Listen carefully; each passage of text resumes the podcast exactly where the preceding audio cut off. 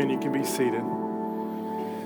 Glad to see you guys this morning. If you would, go ahead and turn in your copy of God's Word to Nehemiah chapter 8. That's where we're going to be. And so you can go ahead and be getting there in just a moment. We're going to read it. We're certainly glad that you're here today, and especially if you're a guest here today, I'm so glad that you would join us as a guest, and we would love to have your information. Um, you can fill the card out in the seat back in front of you and drop it into the give boxes to the right and to the left of the doors on the way out. And I just want to tell you, too, that if, if you are new here today and people are not friendly to you, they're probably new, too, okay? So you just be friendly to them, and we'll just assume they don't belong to Bellwether. Um, because Bellwether people are friendly people, right? Amen?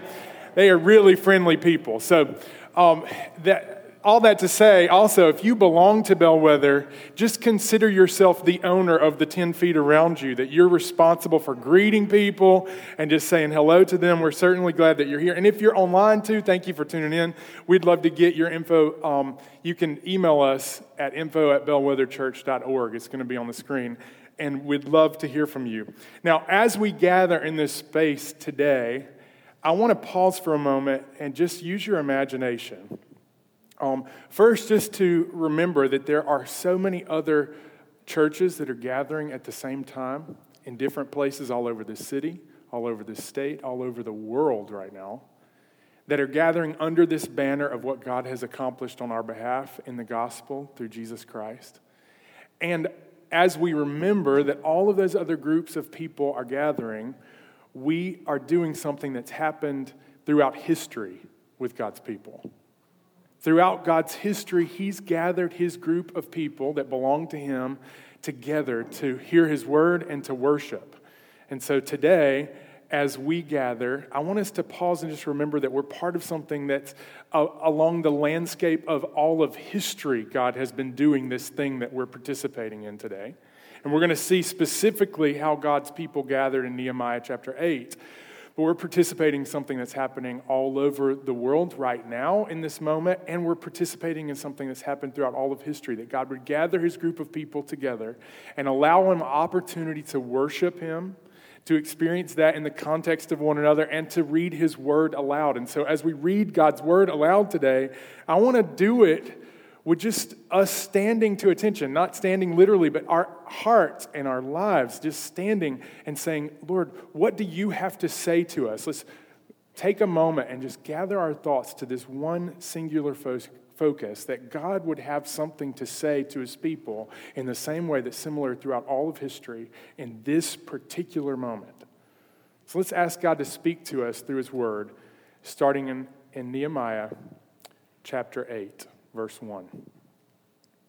And all the people gathered as one man into the square before the water gate. And they told Ezra the scribe to bring the book of the law of Moses that the Lord had commanded Israel. So Ezra the priest brought the law before the assembly, both men and women, and all who could understand what they heard on the first day of the seventh month. And he read from it facing the square before the water gate from early morning until midday in the presence of the men and the women and those who could understand. And the ears of all the people were attentive to the book of the law. And Ezra the scribe stood on a wooden platform that they had made for the purpose. And beside him stood Mattithiah, Shema, Ananiah, Uriah, Hilkiah, Maaseiah on his right hand, and Pedaiah, Mishael, Malchijah, Hashum, Hashbaddanah, Zechariah and Meshullam on his left hand. And Ezra opened the book in the sight of all the people, for he was above all the people. And he, as he opened it, all the people stood. And Ezra blessed the Lord, the great God. And all the people answered, Amen. Amen. Lifting up their hands, and they bowed their heads and worshiped the Lord with their faces to the ground. Also, Jeshua, Bani, Sherebiah, Jamin, Akkub, Shabbethai, Hodiah, Maaseiah, Kelita, Azariah, Jozabad, Hanan, Pelaiah, the Levites, helped the people to understand the law while the people remained in their places. They read from the book, from the law of God, clearly, and they gave the sense so that the people understood the reading. And Nehemiah, who was the governor, and Ezra the priest and scribe, and the Levites who taught the people, said all, to all the people, This day is holy to the Lord your God. Do not mourn or weep. For all the people wept as they heard the words of the law. Then he said to them, Go your way, eat the fat, and drink sweet wine, and send portions to anyone who has nothing ready, for this day is holy to our Lord. And do not be grieved, for the joy of the Lord is your strength. So the Levites calmed all the people, saying, Be quiet, for this day is holy, do not be grieved. And all the people went their way to eat and drink and to send portions to make great rejoicing because they had understood the words that were declared to them. And on the second day, the heads of the fathers' houses of all the people with the priests and the Levites came together to Ezra the scribe in order to study the words of the law. And they found it written in the law that the Lord had commanded Moses that the people of Israel should dwell in booths during the feast of the seventh month, and that they should proclaim it and publish it in all their towns in Jerusalem. Go out to the hills and bring branches of olive, wild olive, myrtle, palm, and other leafy trees to make booths as it is written. So the people went out and brought them and made booths for themselves, each on his roof and roof, and in their courts, and in the courts of the house of God, and in the square of the water gate, and in the square at the gate of Ephraim. And all the assembly of those who had returned from the captivity made booths and lived in the booths from, for from the days of Jeshua the son of Nun to that day, the people of Israel had not done so. And there was a very great rejoicing. And day by day, from the first day to the last day, he read from the book of the law of God. They kept the feast seven days, and on the eighth day, there was a solemn assembly according to the rule. This is the word of the Lord. Let's pray together. Father, I pray that you would make us both hungry and attentive to your word, and I pray that you would give us the right response as we hear it today. That as we bring our hearts to attention before this, your authoritative word to our hearts, I pray that we would come ready to receive and that we would respond in a way that honors who you are and what you've done on our behalf. And I pray that this would be so on this day and the days moving forward in Jesus' name. Amen as many people as I know that are followers of Jesus Christ, if I were to ask them this one question, do you long to be renewed? The answer almost always would be yes. If you belong to Christ, and I ask you this question Do you long to be renewed, to be restored, to have this joy of your salvation restored in you again? Most people would say, Yes, I want that. I want to come once again to the place where I see God for who He is and I'm restored in my joy of Him. And so in this chapter, we see kind of a framework for spiritual renewal. We've been in the book of Nehemiah for this is week number eight, so seven weeks before this. And in all of those seven weeks, they've been working to build God's place, to return to the place, and then to restore the walls. And now they turn their attention to the real work, the work of spiritual renewal and restoration. That's the purpose for all of the work that's been accomplished up until this point. And now we get to the pinnacle of what they've come there to do, to worship God. And we're going to see what the framework for their worship. What does it look like when they gather in His name and they've prayed, as Nehemiah prayed, that God would set His name on His people? And so this is kind of a framework for us to look at and say, okay, what does it look like? for God's people to begin the work of spiritual renewal when they've been about the work of physical restoring of the city. And so now they turn their attention to God and His law. So I have two things that we're going to work through. First, the gathering of God's people. What does it look like, this holy gathering? And then we're going to look at their holy response. How did they respond to what happens in the gathering? How are they responding in the gathering? So, first, a few just practical observations about the gathering of God's people.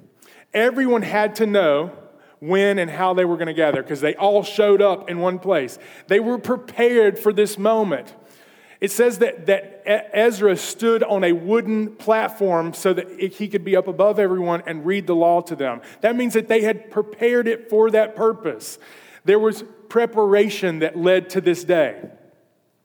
And then you see that in the, in the context of that preparation, they had a purpose together. This was the reason that they had come back to the place. I've already said that once, but the, the reason they were building on the wall to provide security was so that God could restore his name on his people, so that there would be a buzz about God's glory. And now they've transitioned to the spiritual work. And one of the things that's just practical observations that anybody could, could make about this passage is that everyone showed up. They all happened to be in the same place at the same time. There was a hunger among them that for God's word and for what was going to be revealed there. Um, and, and that's something that, that I would say is just spiritually, it's supernatural. When people find themselves in alignment with one another, and if their hunger has been piqued by God for the things of God, God was working before this moment to prepare the people for this moment. Practically, it was powerful too. They showed up, and the experience of this gathering left them changed. There were people weeping, and they had great joy, and they threw a big party at the end of it. So, this gathering was really intentional and had purpose, and it was really powerful for the people that gathered there. And the content of this gathering is really important because the content of this gathering is central to every spiritual renewal that happens throughout history with God's people and in the present. If if we long for renewal today, both individually and corporately, we're going to see these kinds of things come about in our gathering. The first one is worship, and the second is the word. I want to start with worship. In Nehemiah 8 6, it says that Ezra, look, at first you get this big picture that they're, they're there to read the law. But then you get down to the nitty gritty throughout this chapter of what actually happened when they gathered. Ezra in verse 6 says this He blessed the Lord, the great God, and all the people answered, Amen, Amen, lifting up their hands, and they bowed their heads and worshiped the Lord with their faces to the ground. They weren't just there to read the book they were there to see their God and respond to Him. So, the first purpose of this gathering was to worship God, to bless Him, and to say, He is great among us. He's exalted. He's high. Bless the Lord with me. So, Ezra starts his role of preacher as worship leader. He starts out saying, Hey, everyone, have your attention and your gaze fixed on, Christ, on God and, and who He is. And then he blesses the Lord, the great God, and they respond to it. We're going to get to their response in just a moment. Ezra is this, uh, this guy who had a desire for God's word. We're going to find out in, the, in this next point that he not only was reading God's word, but he wanted them to understand it. The gathering was to worship him and to read about who he was. They exalted God's law. And they did it in such a way so that everybody could understand who were in attendance. The, the next part of this gathering is they, they read the Word of God aloud in the same way that we do every week. And there's lots of topics that we could cover, but one thing that I hope that we'll never stray from is exalting God's Word and saying, okay, we're coming to this place of authority and saying, God, speak to us. You hold authority. We hold submission. That's our role. Your role is to speak through your Word. And Ezra, the communicator, is the one who's appointed to read it aloud. And he's got a team of people with him. But first, Ezra. There's a verse in Ezra chapter 7, verse 10, that describes what this man was like who stood before them. Ezra had set his heart to study the law of God and to do it and to teach his statutes and rules in Israel. Now, here's what you need to know Ezra showed up 13 years before this day, okay?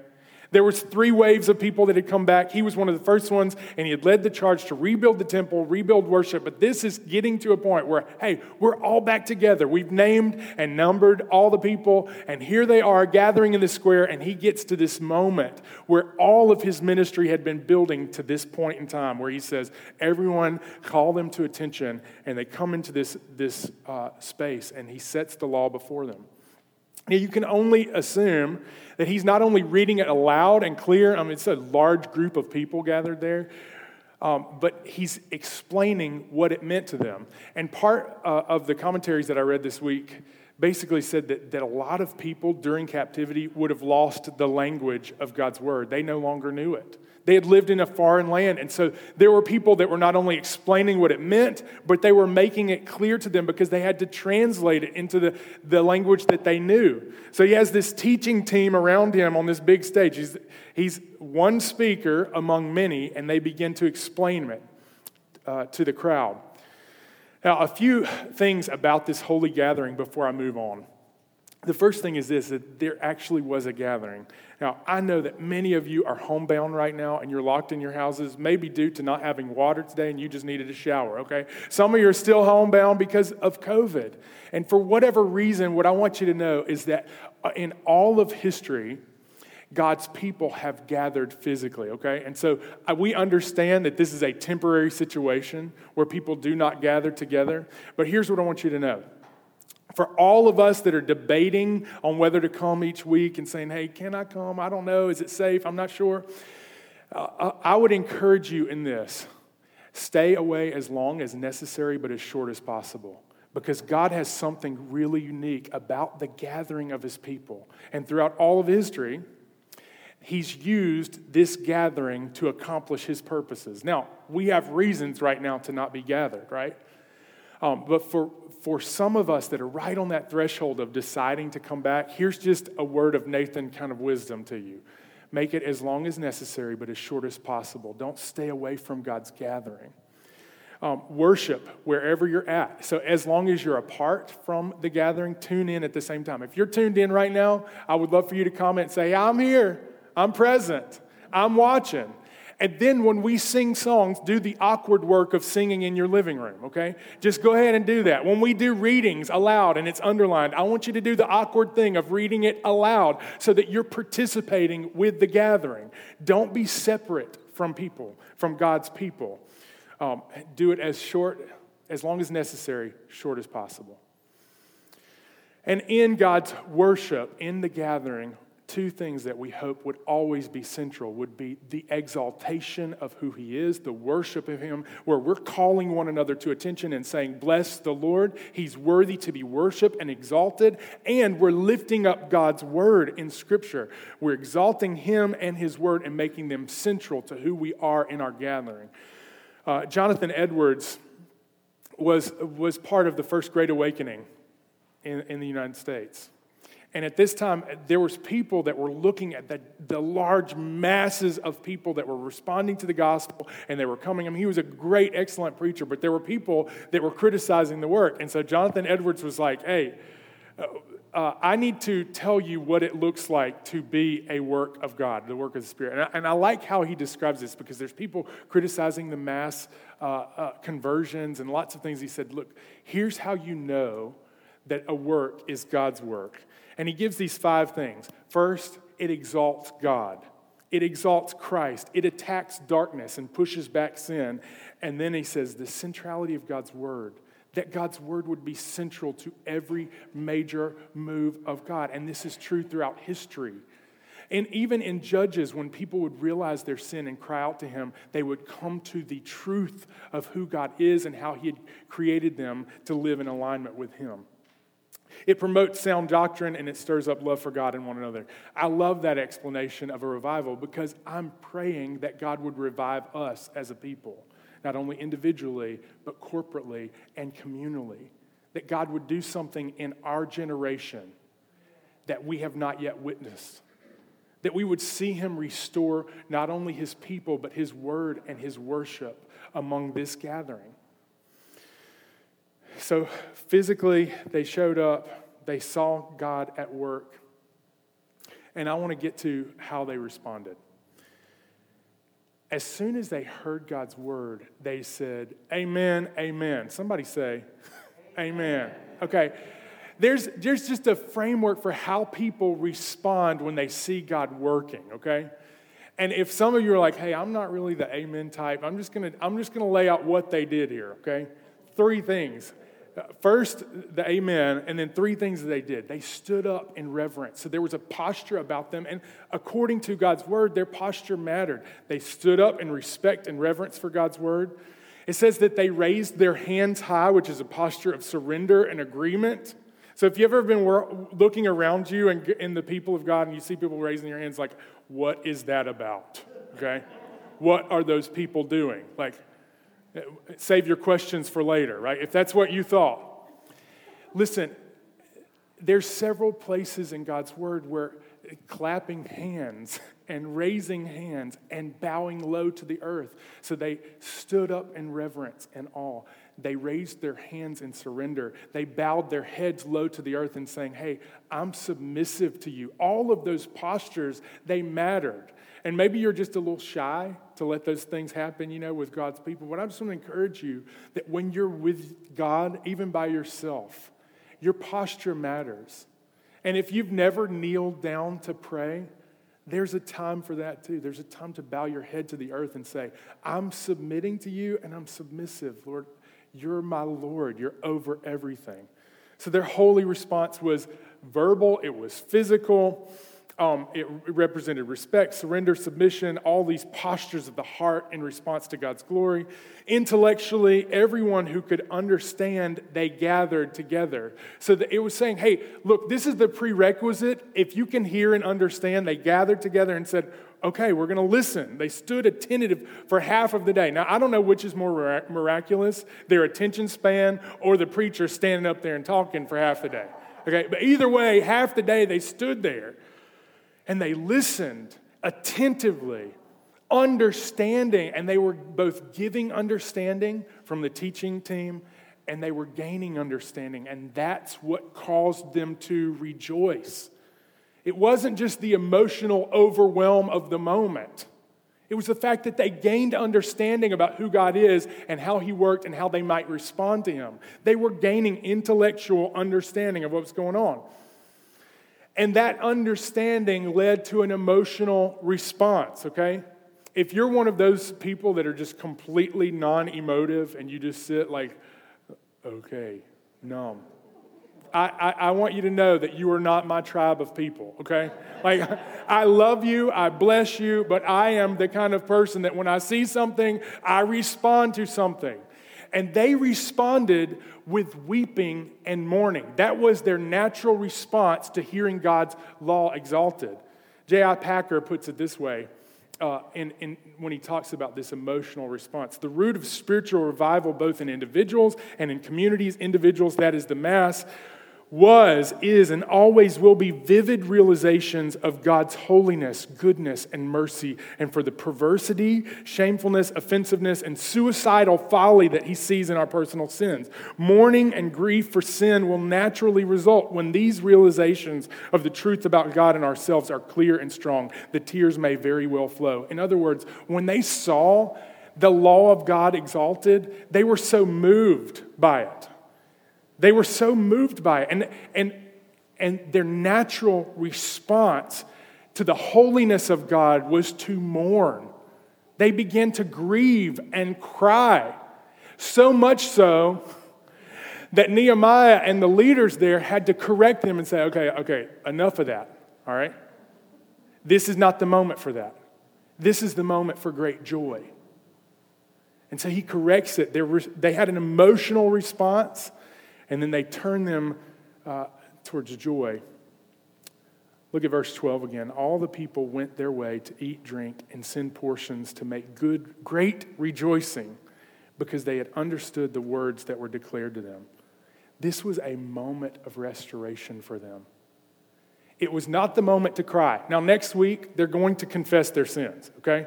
Chapter 9, they're going to say, okay, we did all these things wrong. But Nehemiah is saying, look, this is not the moment for that. This is the moment for you to be happy that you give, you've been given a chance. You've been given a chance to be restored and to be renewed. And so he spoke that over them. The primary agenda for this day was this the joy of the Lord is our strength. This is time to be happy and glad because God has been merciful to us and he's restoring us and his name. And so they found out. The next day they show up. They, they have this spiritual response of hunger and obedience. The next day, look, they're coming back for more. And then it says, day by day, they opened the book of the law and they were just reading it for a whole week. They're just saying, we can't get enough of this. The spiritual response to God's greatness and to his word is both hunger and obedience. Hunger meaning like it, there's just an insatiable desire to see God once again. Once you see Him, you cannot see enough of Him. And here's what I, here's what I want you to know that even when you see Him clearly face to face in eternity, when you're standing before the throne of grace, there will be more of Him that you will not come to know for all of eternity. You will continue to learn and to glean and to see who He is and all the facets of His glory and all the facets of His goodness and mercy. And you will behold Him and continue to be transformed into His image from this day to that.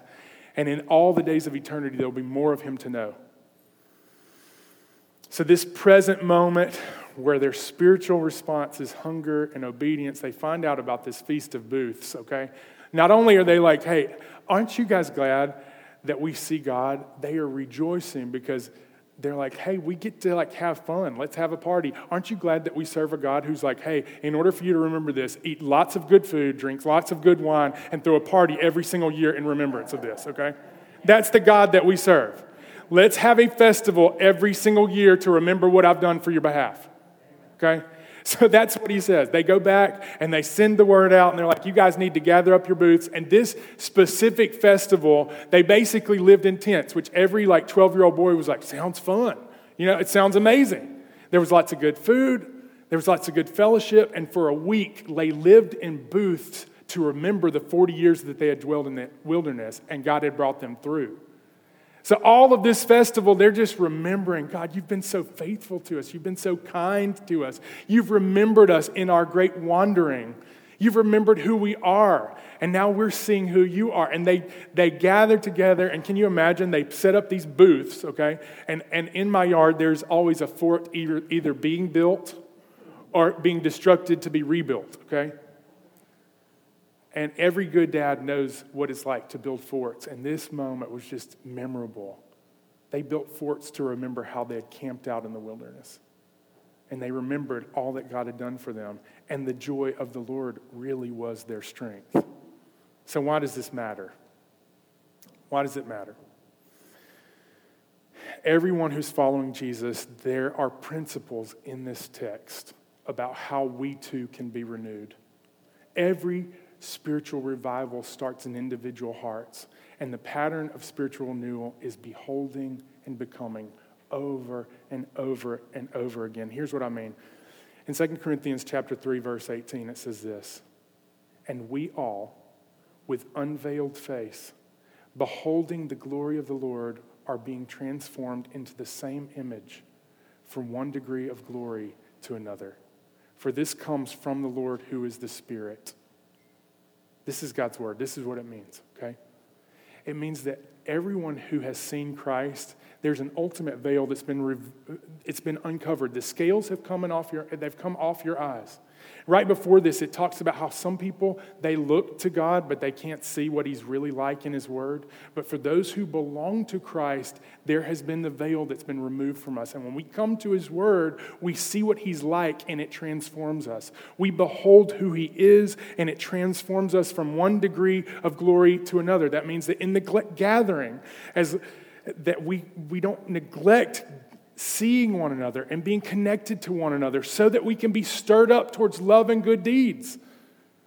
The purpose of our gathering is that we would see who God is and that we would respond to Him in the context of community, that we would be the kind of people who regularly say, hey, we're not going to neglect these relationships because these relationships are really important to our progress. They reveal to us who God is and what He's like and how we can respond to Him. So don't neglect it. Don't neglect the, the gathering because that's the first place that they beheld. And then it's personal.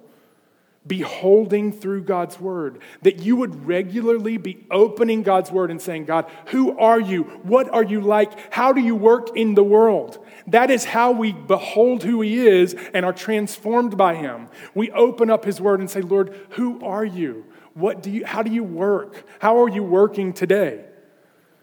We have to, we have to regularly bring ourselves back to this place of beholding because there is so much to look at. You know what I'm saying? There's plenty of things to look at. I'd love to start a movement here in our church where we just say scripture before screens every single day. We're just like, we're gonna, we're gonna pursue God's word before we pursue any other thing that can enter our mind. Because we've been given this task of curating what goes in curating what comes into our minds because there is a limited amount of space. Anybody ever reached for your phone to snap a picture of something and this image comes up? You ever seen this image? You can't take enough, you can't take another photo, and then you go through and you're like, I got to delete this one, this one, this one, this one. This one no longer matters. I got three kids of my, three pictures of my kids doing this specific thing, and you start deleting, getting it all out, okay? All of us have a limited amount of attention and space. We do. We have a limited amount of, of space in our minds for what we can pay attention to and what can occupy our hearts. It's limited. That means that we have to be curators. I've never been to this next place, but the largest art gallery in the world is the Louvre in Paris. Now, this is a picture of it. Everybody that's been there, go ahead and feel better about yourself than the rest of us. You, you are well traveled, okay? You did it. You came, you saw. You conquered. I would love to go there. But even in this place, it is the largest museum in the world, okay? Largest. It has 783,000 square feet. There's 38,000 objects from prehistory to the 21st century exhibited over those square feet, okay? And when you go in, you can see the Mona Lisa and you can see all these famous works of art. You're not going to see the eighth grade art class from JA, okay? You're not going to see their works there because there's someone who's saying, hey, we only have space for this thing. At some point, you got to say, This is what's excellent, lovely, noble, and it goes on the wall here. And in the same way, we have to guard our attention so that the, only the things that are beneficial to us and to our souls are coming in. And I want to argue for you to have first place with spending time in God's Word and who He is and paying attention to who he, what He's doing in the world first. And yes, there's a place for Candy Crush in the world, okay? There's a place for that. But it doesn't come above the things of God. He takes first priority. Our attention and our gaze, we have to be curators of what we're thinking on and setting our minds on. And then He'll make us creators of things that are excellent, noble, and lovely. Because when we see our great God, it leads to transformation. This is the principle of renewal that if you put your mind on things above, it will transform you from one degree of glory to the next. And one thing I want you to walk away with today is this that our God is so happy, He is so joyful, He is so loving and kind. He is the most joyful being in the universe. He's always satisfied. And if you have a picture of Him that is less than joyful and satisfied, then you have the wrong picture of Him. The second point I have today as we close is this the joy of the Lord is our strength. One of the ways that we know that we're be- being transformed into his likeness is that we're becoming more and more and more like him. And guess what? He is super happy. He is joyful. He is connected always to the satisfaction of himself within the Trinity. He's always satisfied. And if you have a picture of him that is this ominous creator God that's just ready to smite you, Here's what I want you to know He is incredibly joyful. He sings over His people. He's a singing God. He delights in his people. He's incredibly joyful. And he's inviting you to take your joy in the same things that delights him and to let that joy be the strength by which you're walking throughout each day. We have to maintain this high view of who God is and His holiness, and sometimes it will lead us to weeping, but ultimately it leads to our joy. Because it's in that place where we feel convicted of sins that we're reminded that the only thing that we contribute to our salvation is our sin. We, uh, that's the only thing we bring. We bring our need to the table, and He brings all of His supply. And in that, we can rejoice and be glad and be happy and be confident that He's gathering a group of people for His great name to be set upon, and so that He can declare Himself to the world. And that is a reason to be glad. We have to maintain a high view of God and a high view of His mercy. And I want to read a couple verses that declare that. Isaiah 57 15 says this Blessed is the one who's, I'm sorry, no. 15. For thus says the one who is high and lifted up, who inhabits eternity, whose name is holy. I dwell in the high and holy place, and also with him who is contrite and low, lowly spirit, to revive the spirit of the lowly and to revive the heart of the contrite. We need to see a great view of this God who's high and holy and then we also need to regularly be reminded that He's also intimate with those who are lowly at heart. That's the pattern of spiritual renewal. That we would have this joy of the Lord in every moment, in this present moment where we're saying, okay, Lord, you've given us a chance. You've you, not just another chance, you've given us your life in exchange for our own sin and condemnation. You gave us your joy and acceptance. In this present moment, that means something. In our past testimony, there's an overwhelming testimony of grace for everyone in Christ. There's some point in the story where you said, I don't know if I will make it through. And that was the case for all these people. They go and make tents, not because it was fun to build forts, they made tents because they were remembering that God had delivered them and He would do it again. So we need the joy to be in this present moment, to remember our past with it, and to look at the future and say, God, in every moment from this one to glory, you reign supreme. And for everyone who's feeling a bit condemned, I want to read this over you as a joy today, as my joy in closing. This is Psalm 32. Blessed is the one whose transgression is forgiven, whose sin is covered. Blessed is the man whom the Lord counts no iniquity, and in whose spirit there is no deceit. For when I kept silent, my bones wasted away through my groaning all day long. For day and night your hand was heavy upon me. My strength was dried up as in the heart of summer, heat of summer. I acknowledged my sin to you, and I did not cover my iniquity. I will confess my sin and transgression to the Lord, and you forgave the iniquity of my sin. And then it goes on to say in verse 11, Be glad in the Lord and rejoice, O righteous, and shout for joy, all you upright in heart. This is, the, this is the good news of Christ. Blessed is the one whose sins have been forgiven. He is high and holy and exalted, and he is also near to those who are lowly in heart. The joy of the Lord be your strength. Let's pray that. Jesus, thank you for your word today. I pray that it would that it would find its place in our hearts and that we would respond with repentance and joy. And I pray this in the name of Jesus. Amen.